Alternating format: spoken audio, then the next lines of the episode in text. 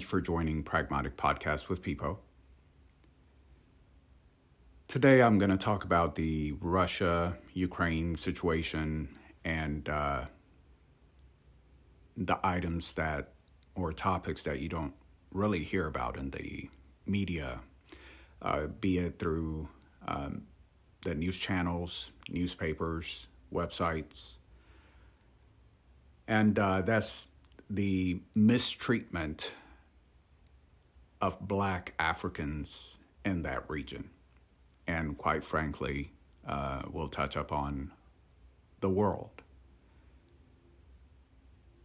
And this week, one of the smallest countries and the largest continent took on the world. There's been much chatter about the situation in Ukraine, right, over the past uh, several days. There's been much debate over the level of help foreign countries should provide. There's been much debate about Russia's intent. There's been much talk about Putin's cruelty and uh, his need or intent to revert the region to the old Soviet Union. So, before I get deeper into this topic, let me state very clearly and unequivocally first, the obvious war is bad. Period. In every way, anywhere in the world. Loss of innocent lives is tragic, it's inhumane. This is not a support of either side. This podcast will focus on the tragedy not being talked about in the media and the holier than thou attitude that the, these Western governments um, seem to be spewing onto the world. Those that follow me know that I advocate for equal rights and equity of. Uh, for blacks, Africans, African American communities. The mistreatment of black people all over the world. Black people of African descent is obvious to, to all, yet no one really confronts it. The war between Russia and Ukraine consumed the world. Every news channel is talking about it. Yes, it's horrible, it's horrendous, and it does need attention. But in that same region, black African students and black Africans are being beaten, left in the cold, their passports being seized, being kept from escaping the war zone like the white Ukrainians are doing. And there are tons of videos that you can find on the internet. There are videos showing Ukrainian and Polish guards denying black people the opportunity to board trains to escape the war zone into Poland. There are images of a woman holding a baby, which, you know, the baby looks to be weeks old at best, sitting in the freezing cold in the dark of the night.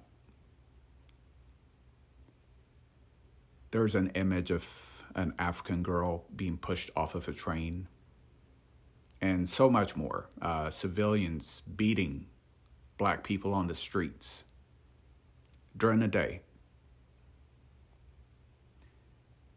There's one clip where someone attacks this young black man or boy from the back. And as that young man falls to the ground, someone comes behind him, a grown man, and kicks him in the face, in the head. But yet, you don't hear much about this. So, let's talk about the United Nations. Earlier this week, the United Nations voted to denounce Russia or the Russian invasion. Of the 193 members, 141 voted for that um, resolution. 35 abstained, and five countries voted against it. Eritrea was the only black nation, the only African nation that voted against it. The smallest country, one of the smallest countries, stood up. So not only did Eritrea vote against it, but provided the reasoning behind it. And you could be against the Eritrean government, you could be against the president, whatever, whatever your beliefs are. That's not what this is about. What one cannot deny is that Eritrea took an insightful and brave stance to speak up and speak loud, and more importantly, act. Instead of cowardly hiding, Eritrea stepped to the forefront. So, the reasoning as it was submitted by the Eritrean government reads as follows Eritrea is taking the floor in explanation of, of vote against the res- resolution titled Aggression Against Ukraine. Eritrea firms, firmly believes that respect for sovereignty, territorial integrity, and political independence, as enshrined in the United, United Nations Charter, are sacrosanct principles and should be respected by everyone at all times for the attainment and sustainable world peace. Eritrea's vote is a demonstration of its uncompromising stand for peace.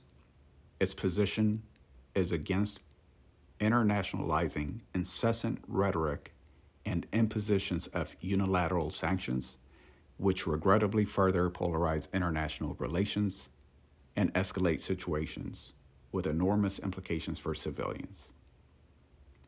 Instead, we have consistently opted for world regions to be given the needed space and solidarity to address political problems. The situation between Russia and Ukraine raises serious concerns with political, economic, and security ramifications for Europe and the rest of the world.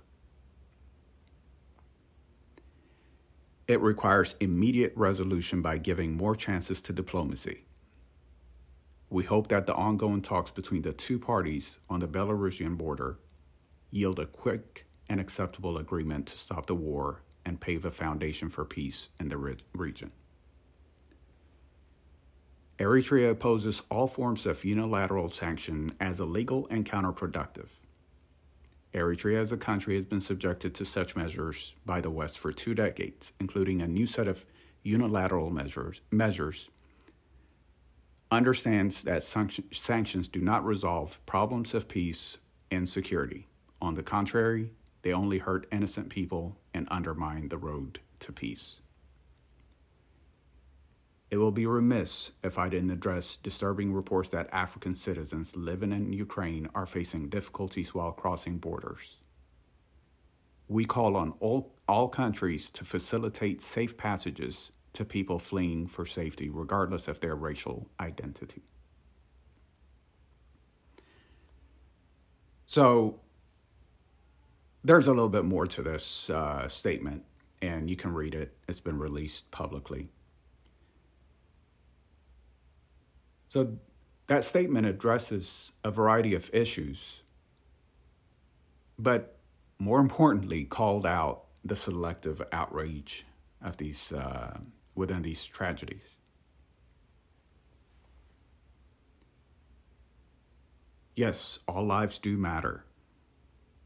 But I've, as I've said countless times, that statement could only be true if the word all included all human beings. That includes the black race. This is why we continue to say Black Lives Matter, not because other lives don't matter, but because valuing the black life is just as important as any other. And this is evidenced in this uh, Eastern Europe conflict, even at a time of war, even as the world is watching. Sound familiar? As the world watched a black man being murdered?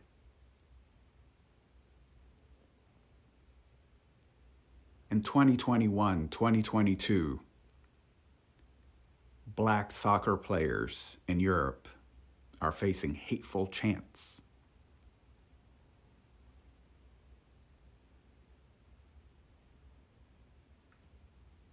Africans, African nations, stand together. Remember, in the 15th to 19th century,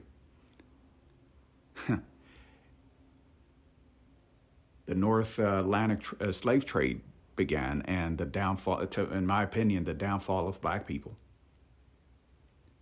Africans were kidnapped from their own continent and eventually sold by other Africans, you know, being traded for goods from Europe. And since then, Africa has yet to gain, regain its footing. The largest continent being taken over and indigenous Africans being enslaved in their own continent. Think about that. Africans abroad being abused. So leave, leaving your continent didn't help either. African descendants being abused.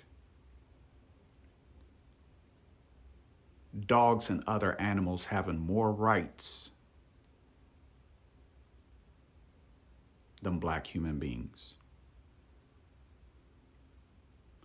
Let's stop looking for answers from the oppressors. Let's start building one another up.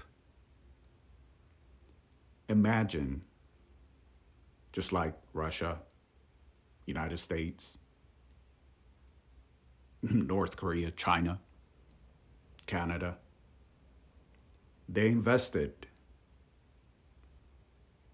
in science. They invested in their own people. And are able to build nuclear weapons, are able to build expensive warplanes, ammunition, but also pharmaceutical companies.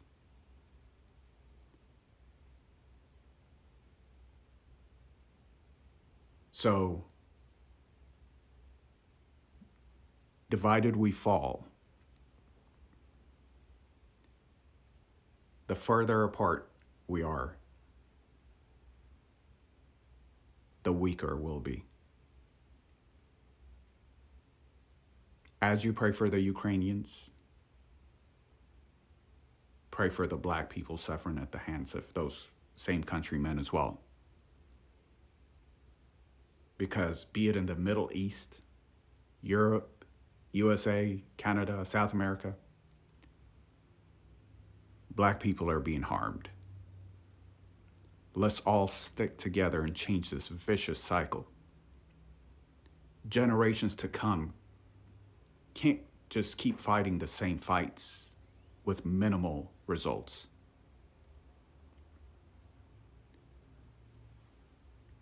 No matter how much the world may march with us, chanting Black Lives Matter for a few days,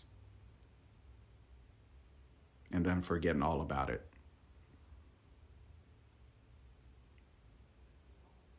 We need to change this narrative. We need to make sure that when they say third world country, there's a whole lot of meaning behind that, and none of it is anything to be proud of. Let's become the first world.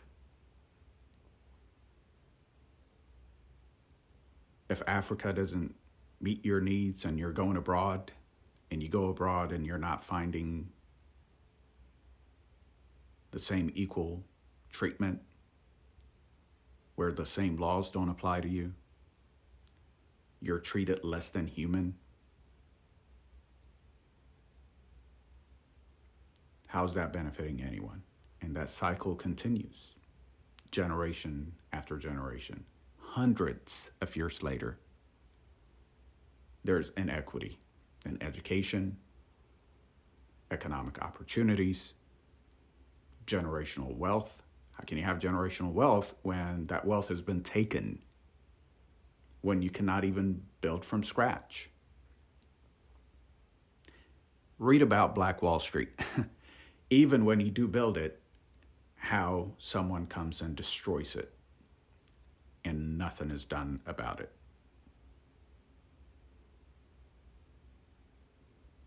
So I say to you stand up, stand firm, stand together. Lift every black man, woman, and child. Lift Africa.